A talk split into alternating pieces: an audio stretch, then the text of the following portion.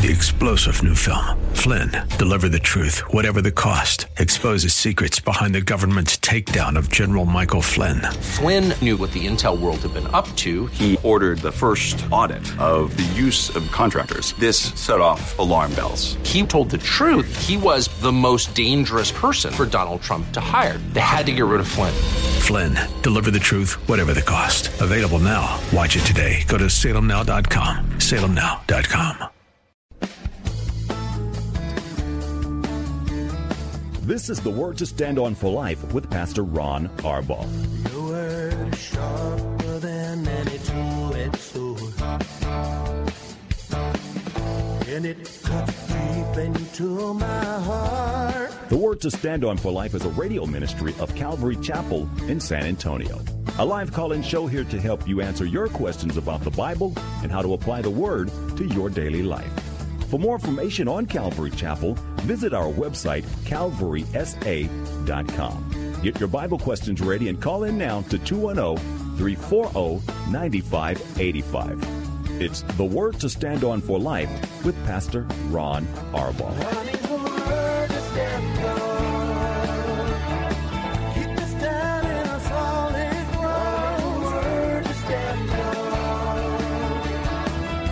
Welcome to the Tuesday edition of the program. I'm Pastor Ron Arbaugh from Calvary Chapel in San Antonio, Texas. And we're here as we do every weekday at 4 o'clock to take your phone calls and answer your Bible questions, questions about what we believe as Christians and why, questions about things that are going on in the world. You know, our world is changing so quickly that seems to be the, the bulk of the questions I'm getting via email now. Uh, we'll do the best we can to answer those questions uh, as directed by the Word of God. We want people to have clarity, and um, that's why I try to be as direct as I possibly can. And I trust you know that I'm being direct in love. Here is the phone number for your live calls and questions 340 9585. That's 340 9585. You can also call us toll free at 877 630 KSLR. That's 630 5757. If you happen to be listening and you're one of the people that called yesterday uh, from out of this local area, even in Florida, we got a call here at the church today. That's the best way to call 877 630 5757. You can email questions to us by emailing questions at calvarysa.com. You can also send questions in via our free Calvary Chapel mobile app. If you're local and driving in your car, the best way to call is to use the free KSLR mobile app. Just hit the call now button and you'll be connected directly to our studio uh, at KSLR. So uh, lots of ways to get in. We'd love your calls and questions. Um, hope you did. Hey, hope you got a chance. We don't have anything going on, so I'm going to get right to questions today. But I hope you got a chance uh, to listen to uh, our Sweet Summer Devotions last night, or if you didn't, you can still do it uh, today. It's going to be on uh, on our website. Uh, Becky did a great job. Um, yesterday we had a packed house. Uh, our online viewership was higher than it's ever been. Um, the Lord will speak to you. The Lord will, will really bless you through this. So that's available at calvarysa.com. Okay, let me get right to the questions. Here is our first question from Drew. Uh, this is from our email inbox. Drew says, Pastor Ron, I was wondering, this is titled Hypothesis. I like that. He said, I was wondering if the Bible provides hints of how many people heed the call of salvation. The parable of the sower speaks about four types of hearts that hear or receive the gospel. Only the fertile heart, good ground, takes the seed, it grows and produces fruit. Correct me if I'm wrong, but is Jesus saying on average that one out of four people wind up truly saved or 25%? During the Sermon on the Mount, Jesus speaks about the narrow and broad gate in Matthew 7. Jesus used the words few with the narrow gate and many when he talks about the broad road to destruction.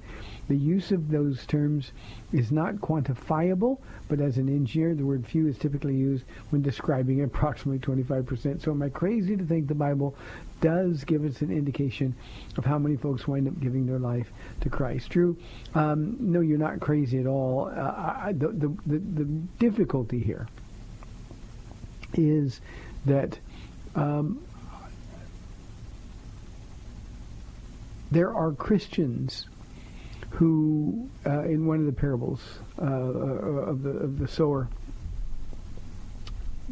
they, they receive the word with joy, uh, but the cares and worries of this world choke it out. There's no indication that that those people are not true Christians. So I, I think it's one of the things we have to understand that that parable has nothing to do with salvation. That parable has only to do, uh, in terms of application with Christians, meaning that we are to sow. The, the whole point of the parable is that we're to scatter the word of God. We're to sow the seed on all kinds of soil indiscriminately and abundantly so. In other words, we're not supposed to guess what or who, but we, we're, we're just to scatter seed without regard to what kind of soil it's going to land on. A lot of times we think, oh, well, well, they're not going to listen, or, or, well, this is somebody who's likely. Well, we don't know. So our job as Christians is just to sow the seed, the Word of God, and do so continually. For that reason, Drew, and only for that reason, uh, I don't think we can take Jesus' parable or, or uh, the parable of the sower literally in the sense that one out of four, it, it, the seed's going to hit and they're going to get saved. I don't think that's the case. But the point, as it relates to salvation, is that uh, truly, relatively speaking, the few who will hear the word, receive it, and thus end up in heaven is few compared to the numbers that are going to go to destruction. And all we have to do is look around in the world that we live in, and we can see that very thing is true. Uh, it's just hard. It's getting harder and harder. People have to, to, to reject this world. Um, they've got to accept Jesus Christ, and we see people um, with their hearts getting harder and harder and harder. And I'm telling you, Drew, for a pastor, this is the most heartbreaking thing of all. You see people whose lives are a mess. You see people who are who are making suicide attempts. You see people uh, whose lives are are in complete disarray, complete devastation. And tell about Jesus, and they still hold on to some false, faint hope that somehow their life is going to get magically better and everything's going to be okay. And it's just not true. Life is never okay apart from Jesus. Even if somebody tells you they're okay, the reason they're angry, the reason they're defiant, the reason they're combative is because they're not okay at all.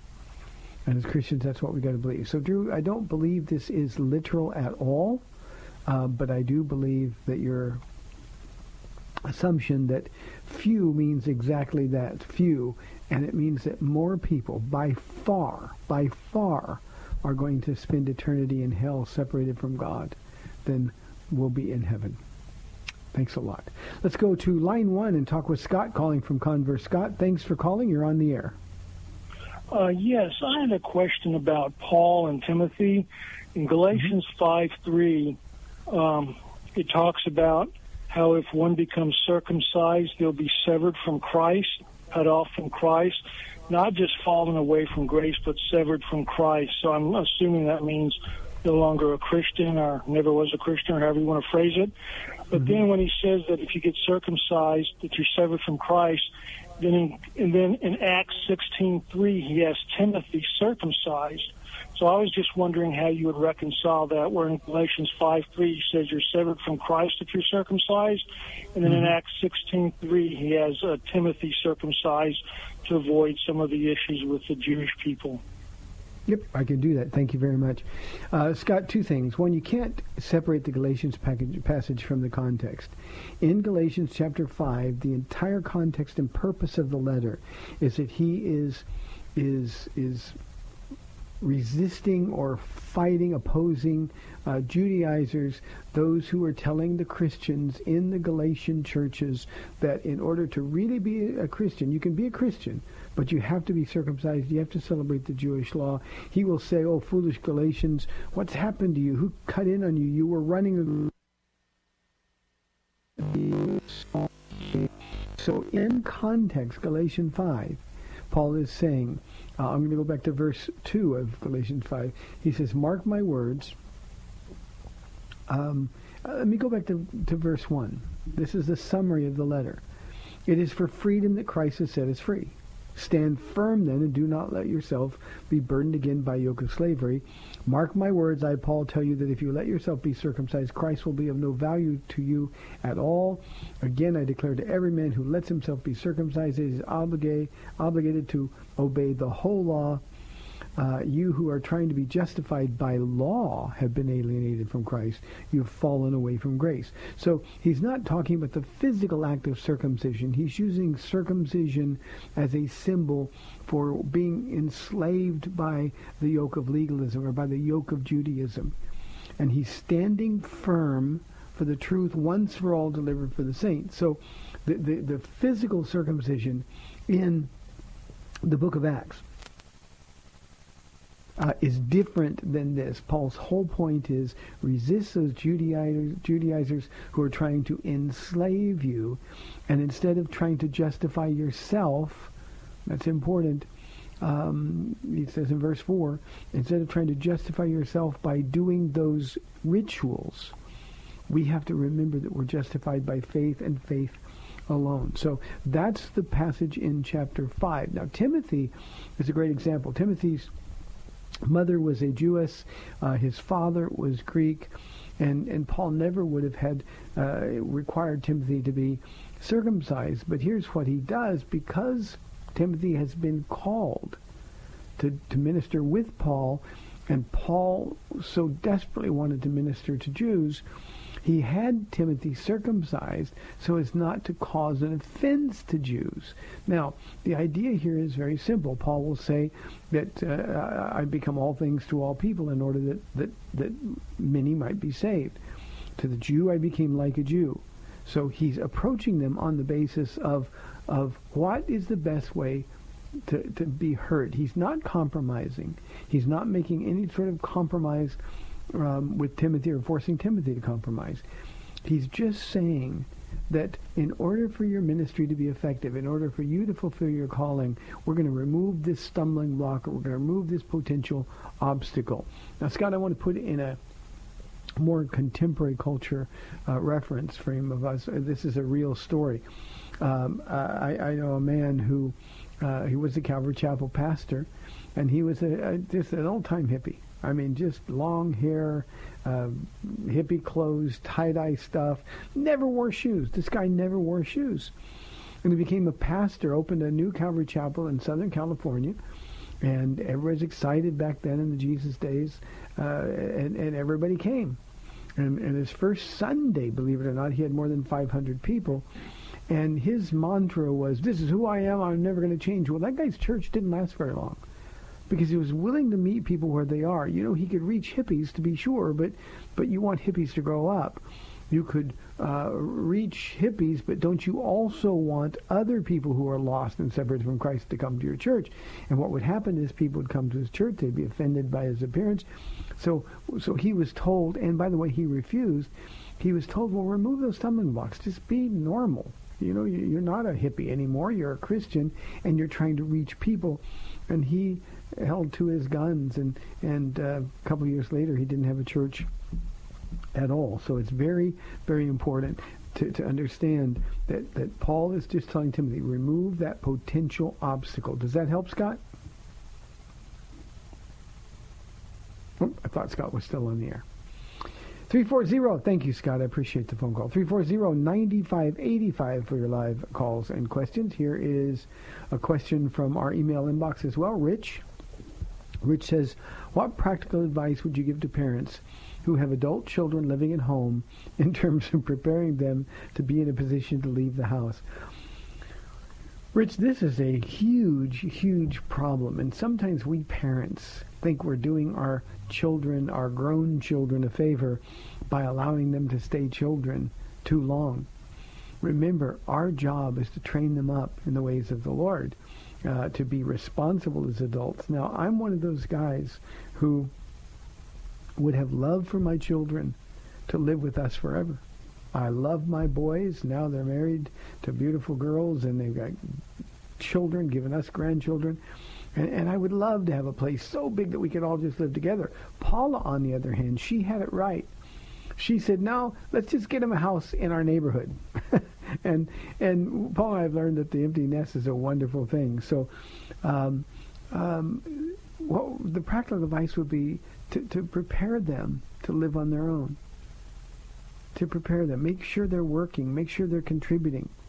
Uh, I had a friend of mine, a guy actually who worked for me, who, the minute he turned 16 and got a job, his dad required him to pay rent.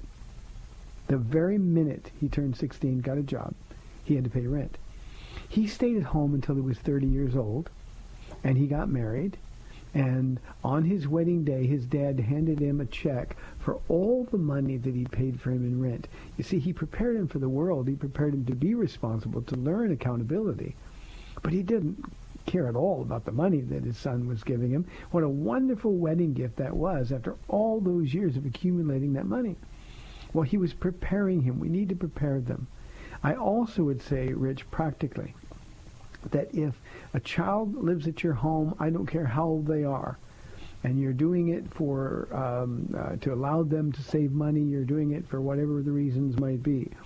They need to be responsible adults. Again, I said they had to work, but they also have to be responsible in terms of being good citizens and good tenants in your home. Even if you're not charging them rent, they're still there in your home. Your home belongs to Christ. And what you've got to do is be responsible to, to, to tell them that in this house, these are the rules. Now, here's something I think is really important, Rich.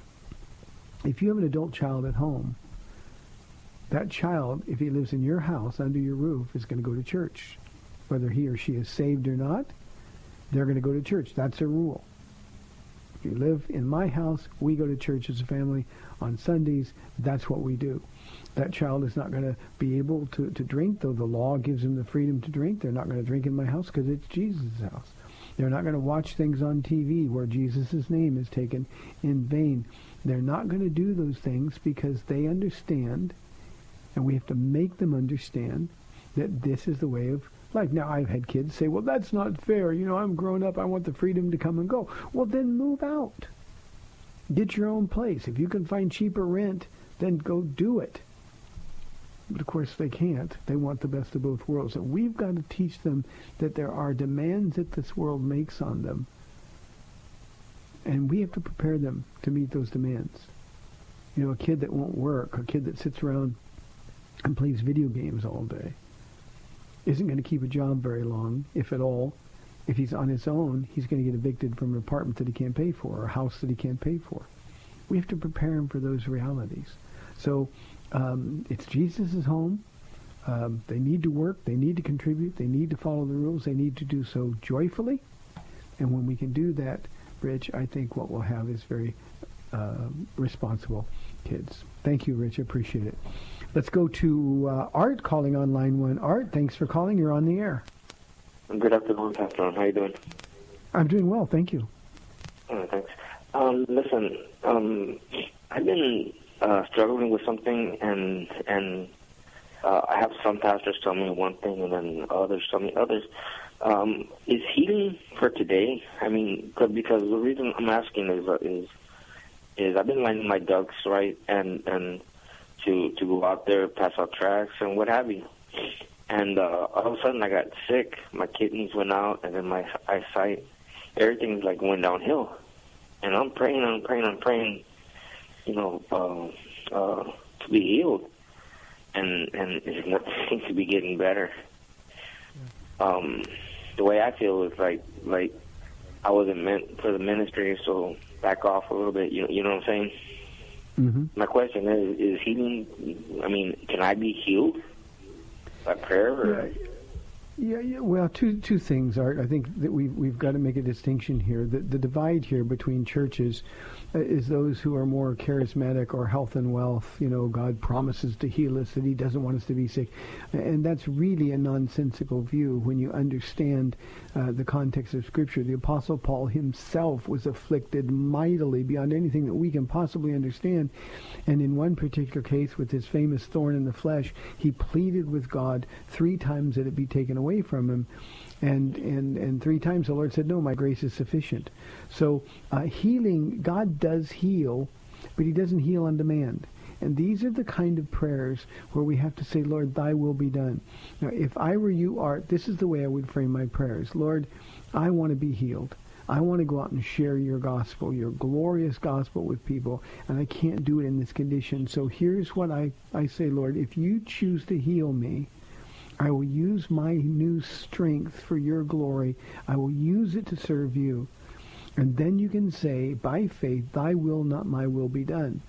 Now, sometimes when that prayer isn't answered, and we don't know the will of God in these things, but if, if anybody's telling you that it's always God's will to heal, that person is telling you a lie.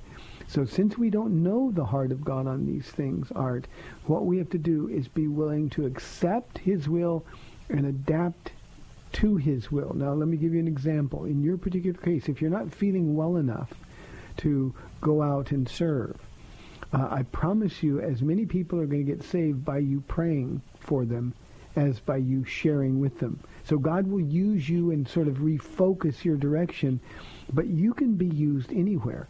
Uh, but but whether it's a sick bed or or whether you're on the streets actively and physically sharing Christ with people, so the desire that you have is good.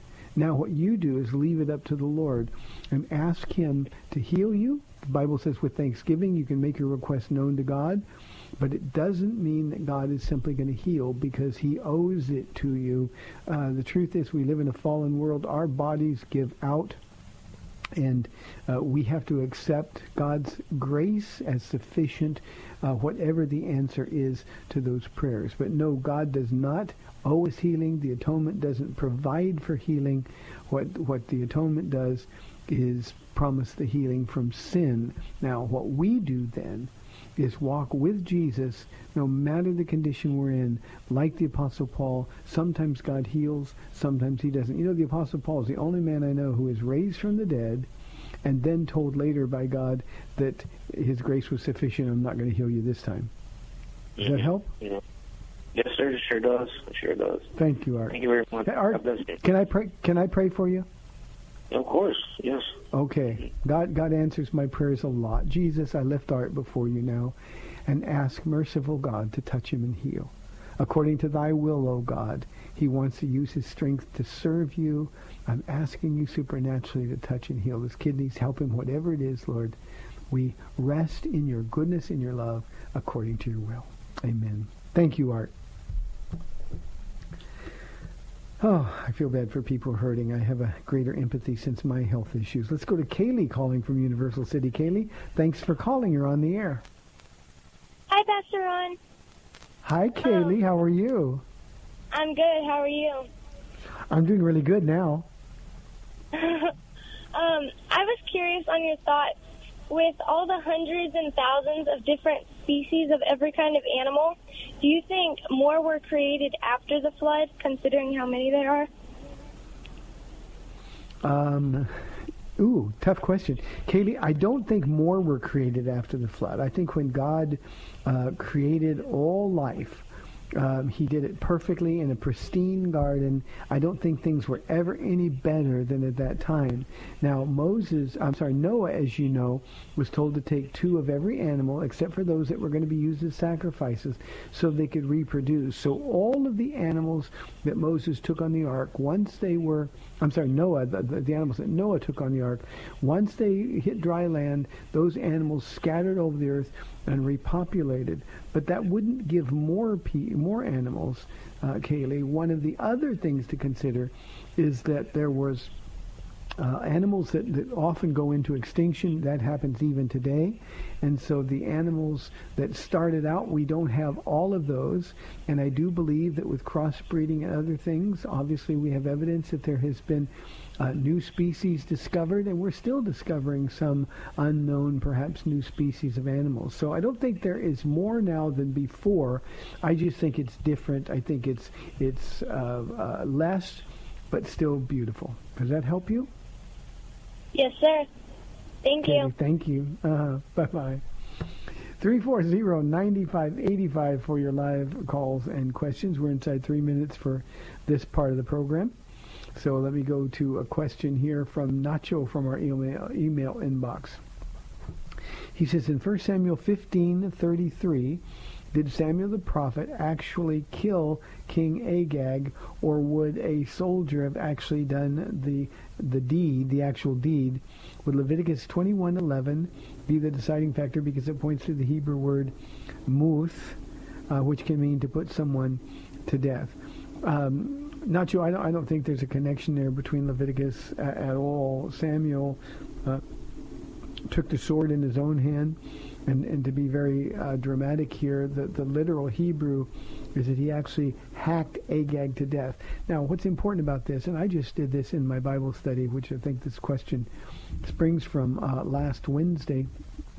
Um, Samuel, uh, a true man of God, did what Saul, who was supposed to be a man of God, refused to do, and that's he he was obedient. And, and Agag, who God intended for judgment, Samuel was actually the instrument through whom God judged this wicked king. And uh, he, he he would have stabbed him, he would have hacked him to death. It wasn't just an in and out kind of thing. Uh, he was pronouncing literally uh, God's judgment on this man, this man Agag. So he wouldn't have had somebody else do it. It was a great picture of God saying, "This is how a man of God behaves. He stands for me and with me." Hey, we've got 30 minutes left in the program. 340-9585 or toll free 877-630-5757. You're listening to the Word to Stand Up for Life. We'll be back in two minutes.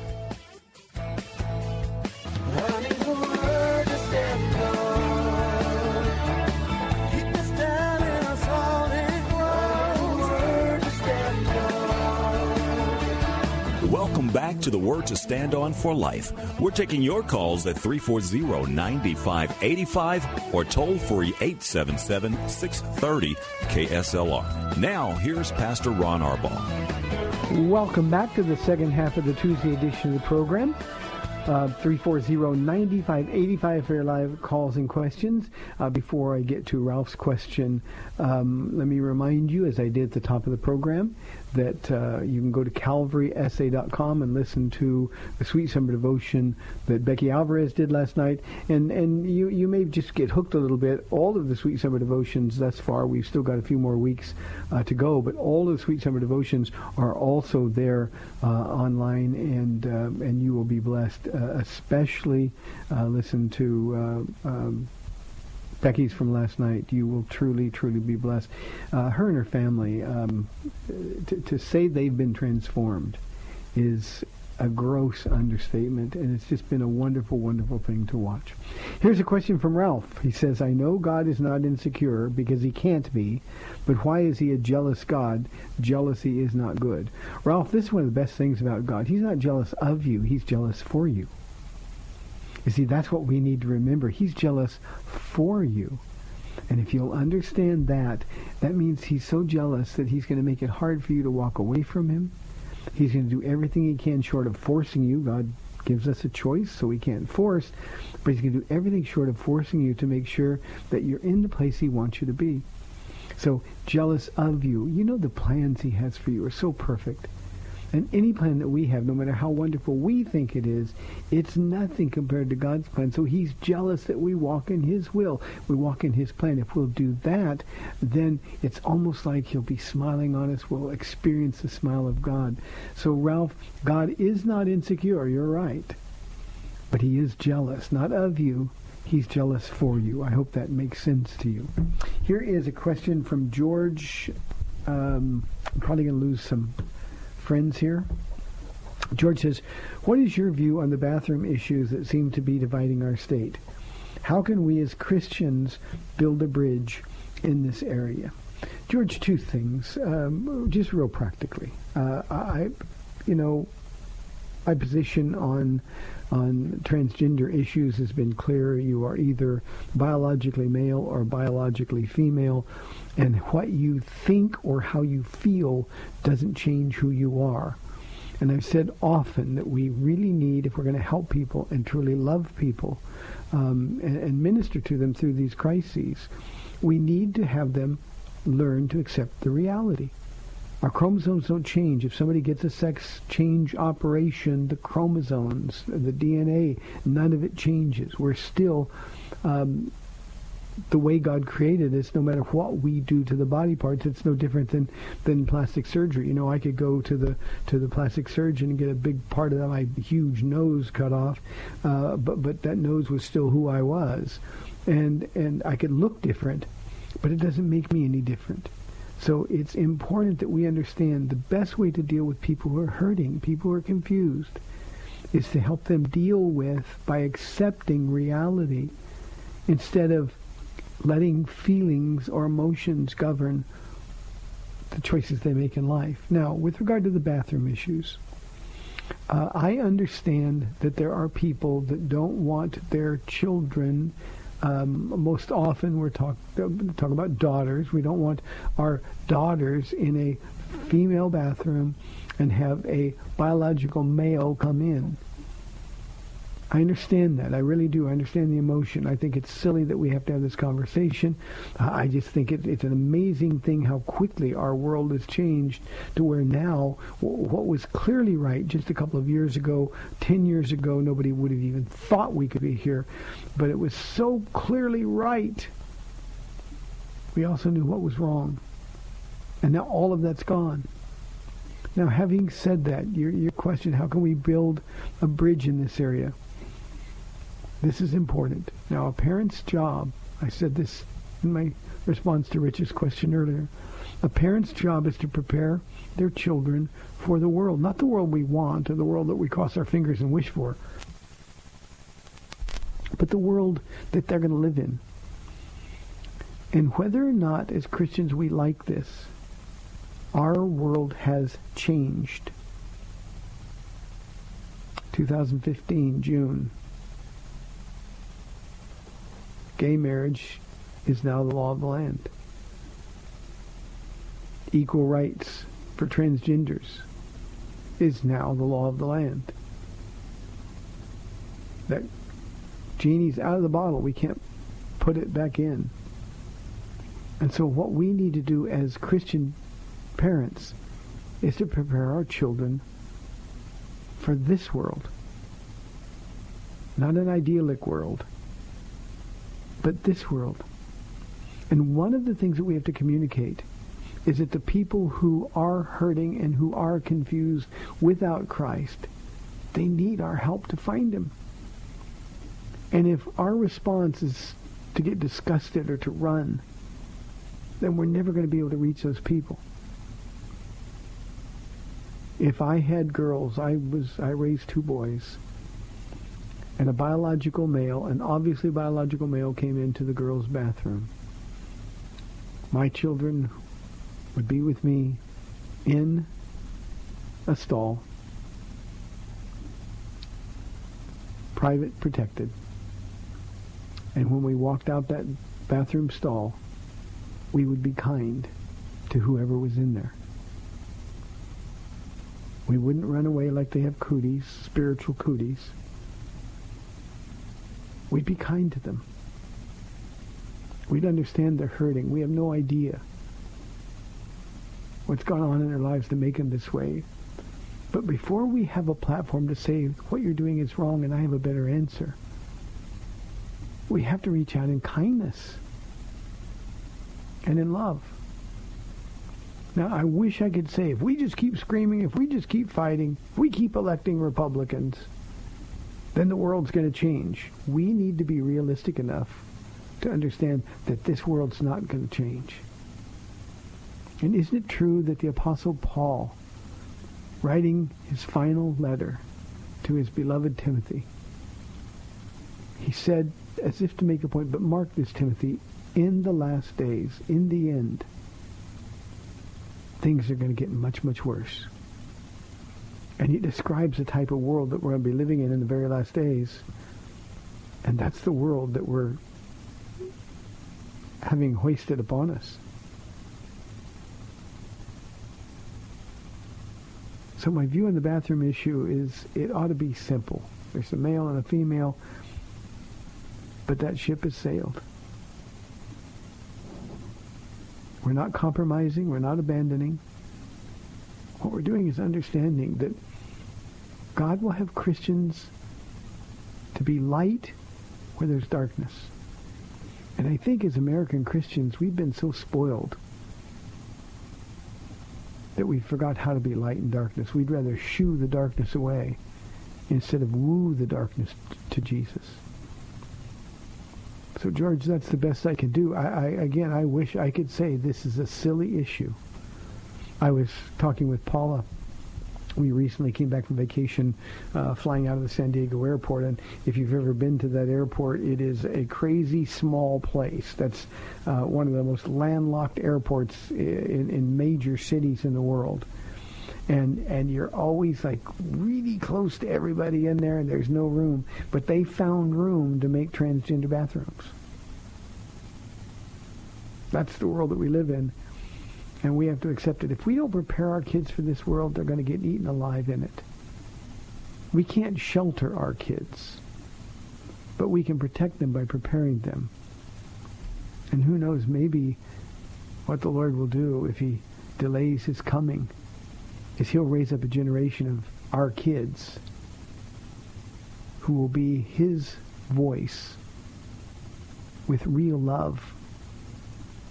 And George, what's going on in Austin? The yelling back and forth, the lines that are being drawn, the friendships, lifelong friendships in some cases that are being severed over this one issue doesn't sound at all like love. And a whole bunch of those politicians claim to belong to Jesus. And according to 1 Corinthians 13, because they're absent love, they're just making a lot of noise. Again, I wish we could say, let's just be sensible. But the world that we live in is way different. And to hope for anything different is to fool ourselves. So I hope, George, that answers your question. That's my position, and my position is no more valuable than anybody else's position at this point. These are questions that we're going to have to deal with. Uh, our children who we send to colleges, um, th- they better be ready, or they're going to be overrun. It's that simple. Bobby writes in and says, do I understand correctly that a pastor whose kids or even wife is not saved, that they should not be a pastor any longer? Uh, Bobby, no, you, you, you, yes and no. Let me let me get into the question. I think you're referring referring to 1 Timothy chapter three verses four and five, where Paul, talking about the qualifications of a pastor, says he must manage his own family well and see that his children obey him with the proper respect. If anyone does not know how to manage his own family, how can he take care of God's church? So I've had this question before. Uh, if a pastor has unsaved kids should that disqualify him from being a pastor? The answer is no. His kids, as they grow up past the age of accountability, they're responsible to God on their own. They have to make their own choice. No father can make his son or daughter believe. I wish we could, but we can't. But what he can do is manage his family in such a way that his children, even though they're unsaved, obey him and give him the respect he deserves as a father. And, uh, you know, pastors whose children are unsaved are a source of great, great pain to the pastor and his wife, believe me.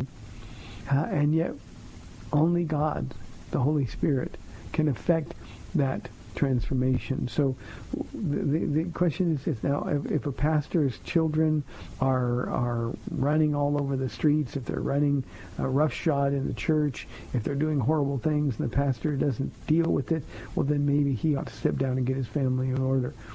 Uh, but uh, he can't make him be saved. Now, the other part of this, which I found interesting, you included uh, even his wife. There is no conceivable way that a pastor should be pastoring a church with an unsaved wife. No conceivable way. So if that man's wife is unsaved, um, he is in an unequally yoked relationship that mitigates against the possibility of even doing the job of being a pastor. So his house needs to be in order. His house needs to be a house that serves the Lord. And children, before they make the decision to become Christians, they need to honor and respect their father.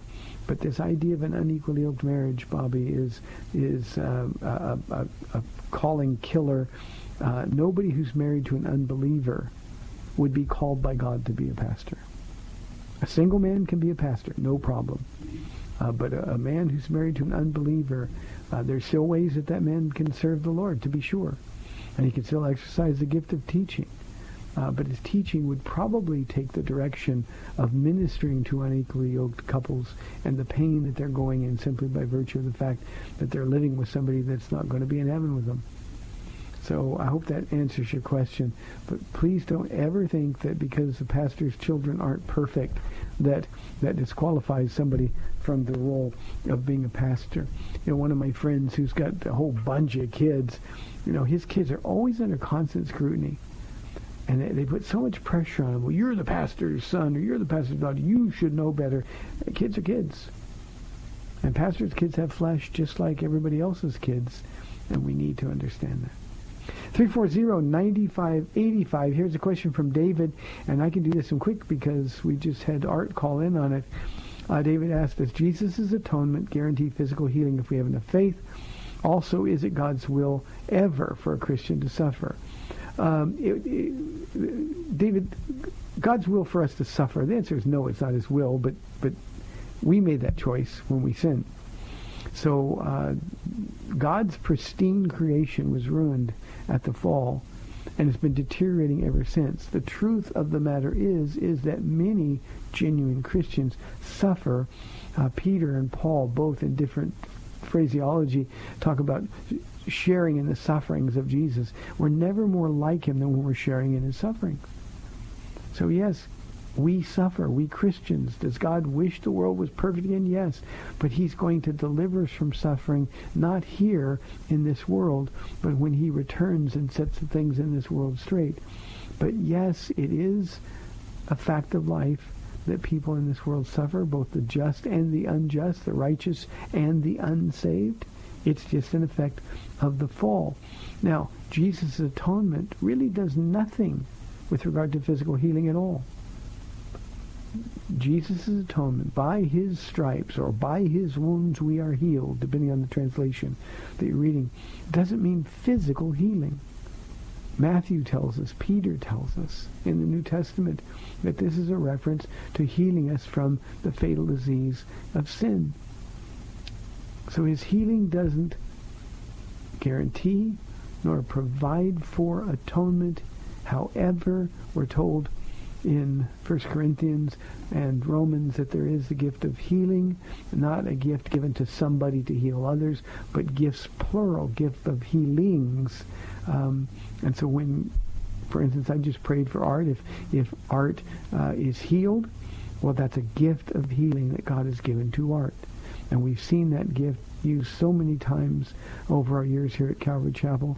Um, literally hundreds of times we've seen people healed.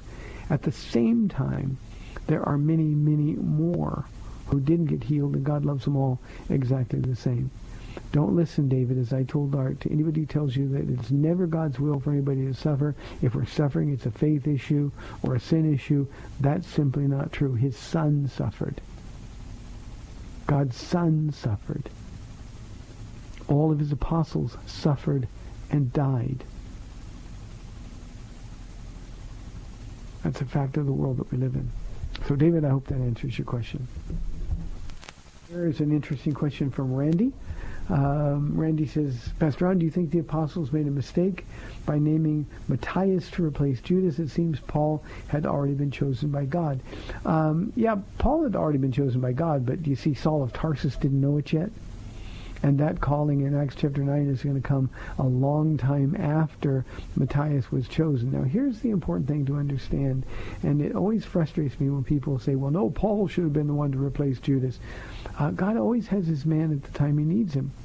And under the inspiration of the Holy Spirit, uh, not yet empowered by the Spirit, because chapter 2 hadn't happened, Peter appeals to the word of God and says, his, does not the word say that, that his place shall be taken by another? Judas had to be replaced. And they had requirements. They cast a lot, which was a typical Jewish way, a way that God honored um, a Jew's will, uh, a Jew's desire to find the will of God. Uh, and God, Proverbs says, the, the lot is cast by God. So it's not possible that they could have made a mistake. It's not possible. Just because we don't know a lot about Matthias, it's just incorrect to assume that he is uh, uh, he, he was the, the wrong choice. Um, you can find some information about Matthias, future ministry or his his, his, his ministry in the future, um, but but uh, uh, the Apostle Paul came later. The Apostle Paul came later. You know, uh, in the uh, book of Revelation, when the entirety of the church is represented, we see these 24 thrones uh, 12 representing the patriarchs of the Old Testament, 12 representing the apostles of Jesus. Uh, and they're all going to take their seat. And I've been asked, well, is Paul going to be on one of those seats? The answer is no. The answer is no. But we don't have to worry about Paul. You remember when John and James coerced their mother to coming to Jesus, saying, My sons, can they have the places on your right and on your left when you come into the kingdom? And it was at that point when Jesus said, Those are not mine to give. They've already been given by my Father. And then he turned around and said, Can you drink the cup I'm drinking? They said, Yeah, we can. They couldn't, but that's not the point. The places, the seat on his right and the seat on his left are two very special places reserved in heaven. We know one of them is King David. The Old Testament sees to be King David. Ezekiel calls him Israel's prince in the millennium. The seat on his other hand, with all my heart, I believe, will be occupied by the Apostle Paul.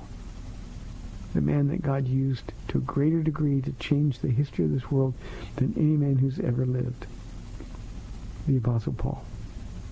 Can I make one more comment about Paul? If you want to know why God used him, read the first four verses of Romans chapter 9. We've been talking today about questions about the world that we live in, about approaching people in love and with kindness.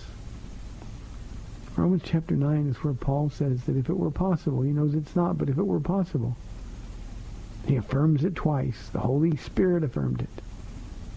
He said, I'd give my place in heaven if only my brothers, the Jews, would be saved. Now think about that for a moment in terms of the depth of love that was required for Paul to truthfully say, I would forfeit heaven for the people of God. So I hope that answers your question, Randy. Matthias is the right one. Here's kind of a weird question from Sam. Um, did Adam have a wife named Lilith before Eve?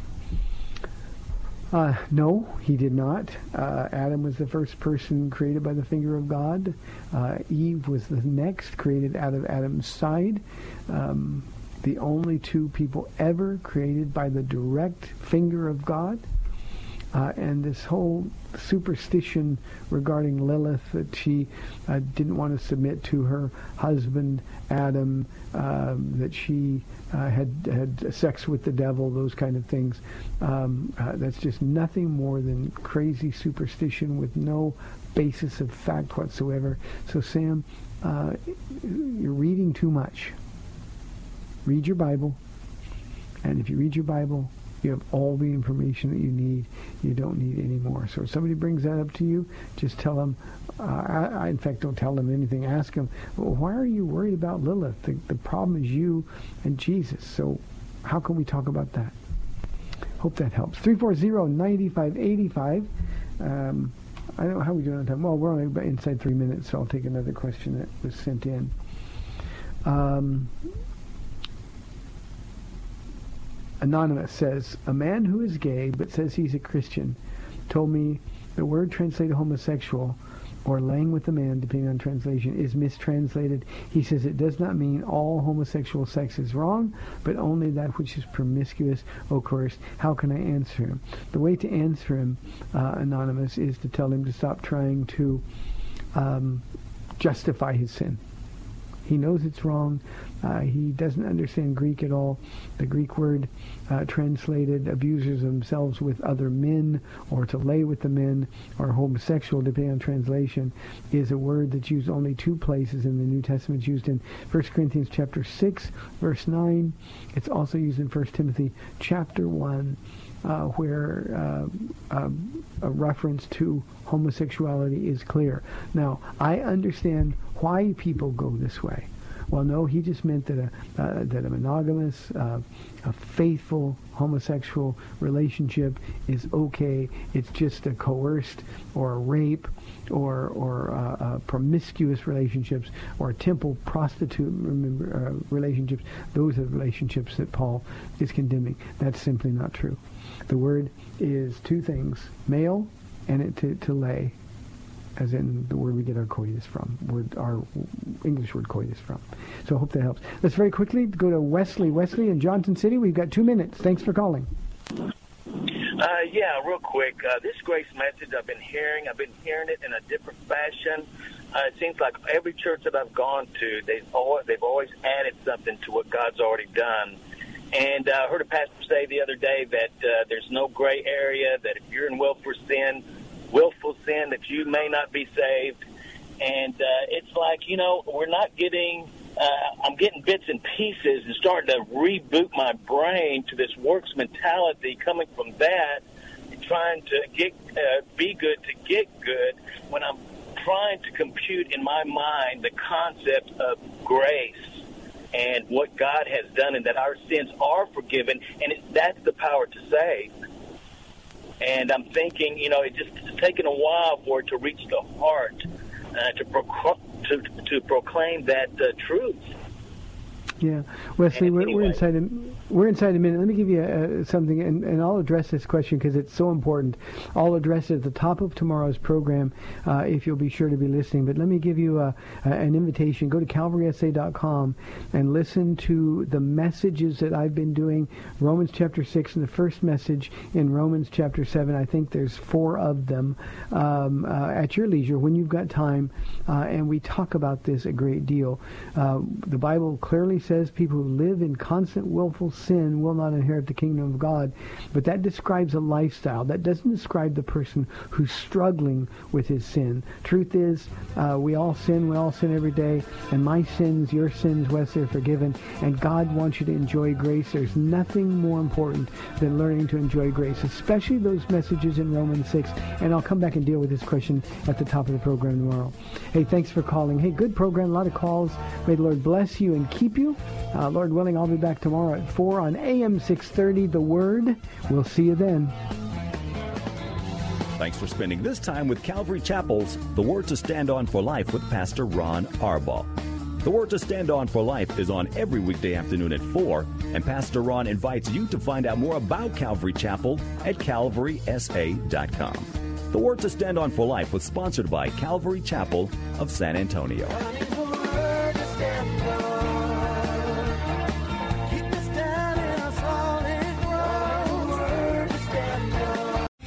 Three star general Michael J. Flynn, head of the Pentagon Intelligence Agency, knew all the government's dirty secrets. He was one of the most respected generals in the military. Flynn knew what the intel world had been up to. He understood its funding. He ordered the first audit of the use of contractors. This set off alarm bells. The explosive new documentary, Flynn, Deliver the Truth, Whatever the Cost, uncovers the facts behind this scandal. Flynn told the truth. He was the most dangerous person for Donald Trump to hire. I find out the worst enemy that I'm going to face in my life is right here in America. They took my assessment and they wanted me to change it. And I was like, I'm not changing it. They had to get rid of Flynn. With in depth interviews, archival footage, and never before seen personal records of the man behind the headlines. I just felt like I was drowning. Flynn, deliver the truth, whatever the cost. Available now. Watch it today. Go to salemnow.com. Salemnow.com.